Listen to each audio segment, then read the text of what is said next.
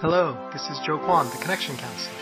Today on Executive Presence Morsels, we'll be sampling another bite-sized learning to help you be seen, be heard, and be elevated.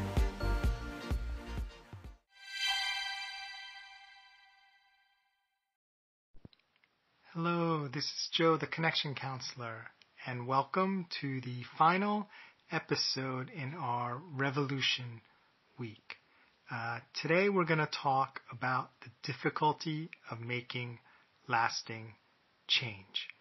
And I owe a huge debt of intellectual gratitude for all the concepts in Blueprint for Revolution by Srdja Popovic, which is uh, the book that has inspired and generated um, a lot of the concepts that we've been discussing uh, throughout this week. And today I'm going to share my favorite sort of revolution concept. It actually comes from a different source. Uh, it's no longer from Blueprint for Revolution, but certainly um, that book is the one that inspired me to really start thinking about these principles and just the tremendous power uh, of change that people can make when they understand the principles of what's going on. So today's, uh, which is will be my favorite revolution concept, um, is very much uh, in that same spirit uh, and vein.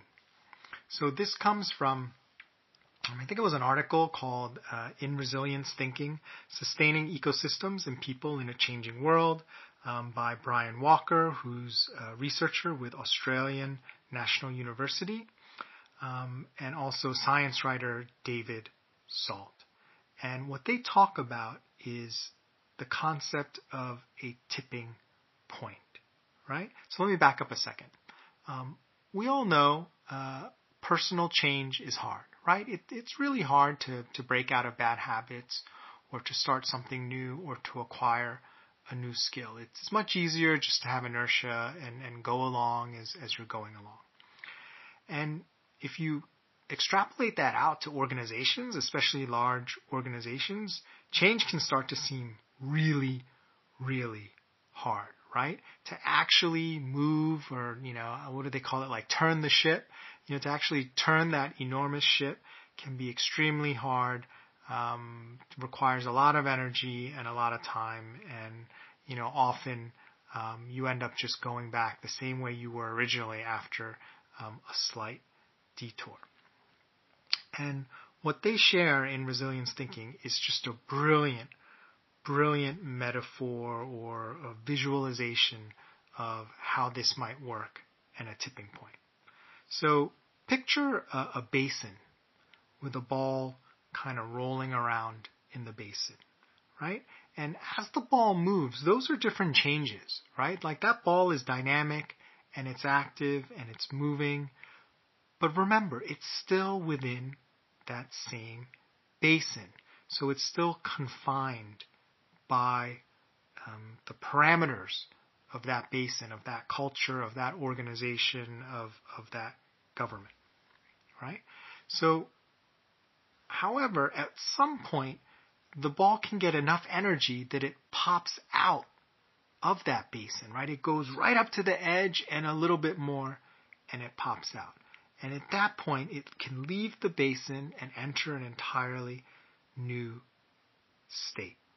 Now, the deeper and wider that basin is, the harder it is for the ball to get out. Even though the ball is moving constantly, it seems like you're making progress. Oh, I almost made it to the change, but oh, and then the ball goes back and you're back in. So how often do we feel like that, right? Like two steps forward, three steps back, or um, I forget. There's a Paula Abdul song.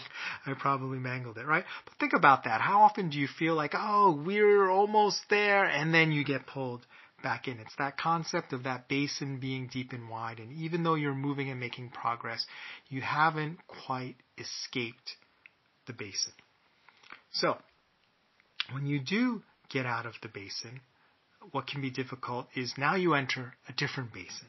And the question you might want to ask yourself is how deep and wide is the new basin? Because if the new basin is very narrow and shallow, guess what's going to happen? It's very easy for the ball to pop back into the deeper and wider original basin, right? So that new basin needs to be deeper and wider to prevent it from more easily escaping and returning to the original basin, right? So that's the establishment of a new culture, of a new regime. It's very difficult, right? Because it's new, it's not as deep, it's there's a tendency for things to go back to the way they are, and if you picture the narrow basin versus the deep one, you can see visually um, how that can make a lot of sense. Um, two more concepts that they share, um, which I find extremely helpful, are the concepts of feedback loops. So they share two different types of feedback loops. The first is called a balancing feedback. What a balancing feedback loop does, it, it helps temper the rate of change in a system. It slows it down. So whatever change is trying to be made, it says, oh, take it easy, let's reevaluate. And slows the ball down, right? So if you imagine the ball's trying to move fast, it's, it's slowing that ball from moving too quickly and popping out. The second type of feedback loop is the opposite. It's called a reinforcing feedback loop. And this is something that speeds up the change. So organizationally, societally, um, legislatively, you know, what could be changing uh, to accelerate uh, that movement and that change. So it's important to understand uh, that there are different forces at play uh, in the organization and without the organization that can either accelerate or decelerate that change. So it's important to also understand about the existence of those feedback loops and how that will impact whether the ball is staying in the basin it is or is more likely to jump out and land in another basin, perhaps the one that it recently just left. So I'd like you, what I'd like you to ask yourself today is for any sort of change you're trying to make in an organization. Maybe it's a different way of treating people. Maybe it's a salary equity thing. Um, maybe it's just the approach to customers um, or to you know the way you support people in the organization. What are the balancing feedback loops? What are the things slowing that down and saying, well, you know, we, we're going to have to take it a little bit easy here. We can't move too fast on this. Why don't we have another meeting or why don't you prepare another deck and present it in six months uh, because we don't want to move too fast on that. And how do you address um, or deal with those balancing feedback loops? And um, in addition, what are the reinforcing feedback loops? What are the trends that are aligned with the change you're trying to make? What are the things that are supporting it and making it more likely to happen and adding momentum to your efforts? Because if you understand that, you can naturally align support and more power uh, behind what it is that you're trying to do. Well, thanks so much for listening to Executive Presence Morsels. I've had a lot of fun sharing these concepts with you on Revolutions Week. Remember, it's not what you say, do, or wear, it's how you make people feel that generates executive presence. Nothing else matters.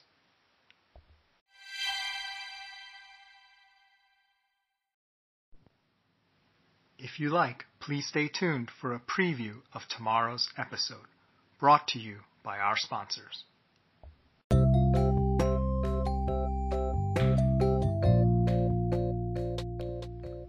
You ever shared a great idea only to be ignored or have someone else take the credit? Why do some people consistently seem to advance faster? Have you ever implemented performance feedback and expected things to change? only to have a new hurdle placed in front of you? I'm Joe Kwan, the Connection Counselor. After years of coaching clients and while writing my book, Unlock Your Executive Presence, I discovered executive presence is the key to unlocking your career. But what is it? How do you get it? And can it be taught? In my online course, Executive Presence and the Diversity Dilemma, we explore how executive presence works. You may be surprised to learn as was I, that it has nothing to do with what you say, do, or wear. Most courses fail because they only teach you how to copy executive presence. We'll start off by revealing how it actually works, which is based on how you make people feel. Next, we'll explore the six degrees of executive presence, which will help you generate it on demand. Finally, we'll cover how to make your authenticity an asset, the power of introverts, and generating executive presence in virtual meetings. If you are a high potential professional with the skills to advance, but who is struggling to get the right attention, then this course is for you. First module is free, so join us today on udemy.com so you can be seen, be heard, and be elevated. Another day is here, and you're ready for it. What to wear? Check. Breakfast, lunch, and dinner? Check. Planning for what's next and how to save for it? That's where Bank of America can help. For your financial to-dos, Bank of America has experts ready to help get you closer to your goals. Get started at one of our local financial centers or 24-7 in our mobile banking app. Find a location near you at bankofamerica.com slash talk to us. What would you like the power to do? Mobile banking requires downloading the app and is only available for select devices. Message and data rates may apply. Bank of America and a member FDIC. Hello, this is Joe Kwan, the Connection Counselor. Welcome to season 16 of Executive Presence Morsels and hope you're having a fun 2022 so far. You know what's not fun? Stress, right? I haven't met many people who said, stress is really fun. I want more stress. Well, today we're going to try to be a little more nuanced about that. And this week, we're really going to talk about stress and leadership and how the two can interact and, and try to expand our minds in terms of how we view stress as well as uh, more adaptive ways to deal with it. I owe, owe a huge debt of gratitude for a lot of the content this week from a fabulous book that I read. I don't know if it was last year or the year before called Hijacked the truth is, it's not easy coming up with content for a daily podcast like Executive Presence Morsels. One way I keep things fresh is by constantly learning from others. An easy and convenient way to do this is through audiobooks, and the Rolls Royce of audiobooks is Audible. Today, our listeners can try a free 30-day trial of Audible Premium Plus, which gives you credits for up to two premium titles of your choosing access to the Audible Plus catalog of podcasts, audiobooks, guided wellness, and Audible originals. It's a buffet and no credits needed. And a friendly email reminder before your trial ends. Go to www.connectioncounselor.com slash bookme to sign up. And while you're there, check out my latest book reviews. Thank you for supporting our show.